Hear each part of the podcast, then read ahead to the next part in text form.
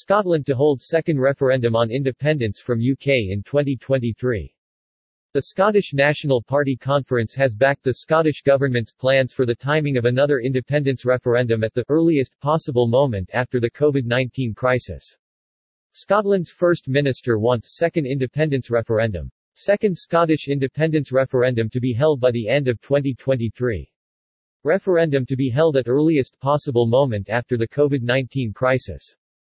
In a speech delivered to the Scottish National Party (S N P's) Autumn Conference today, Scotland's First Minister Nicola Sturgeon announced that her party intends to hold another legal referendum on independence from the United Kingdom.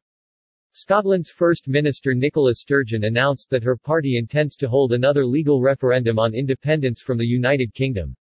Sturgeon said that the second Scottish independence referendum will be held by the end of twenty twenty-three if the COVID nineteen pandemic is under control, and asked the British government to agree to it, in the spirit of cooperation. According to Sturgeon, the people in Scotland elected a new Scottish Parliament in May, which has a clear and substantial majority in favour of an independence referendum. As we emerge from the pandemic, decisions fall to be made that will shape Scotland for decades to come. So we must decide. Who should be making those decisions, people here in Scotland or governments we don't vote for at Westminster? That is the choice we intend to offer the Scottish people in a legal referendum within this term of Parliament, COVID permitting, by the end of twenty twenty-three, she said in the speech. Sturgeon added that, it is not up to a Westminster government which has just six M Ps in Scotland to decide our future without the consent of the people who live here. Sturgeon said she wouldn't set a precise level of infection for when a vote could happen, but you would want to see the COVID situation under control.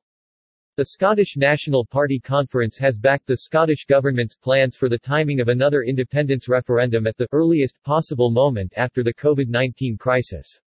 The party said the date should be determined by data-driven criteria, about when the public health crisis is over. A Scottish independence referendum was held in twenty fourteen, when fifty-five percent voters backed staying in Britain.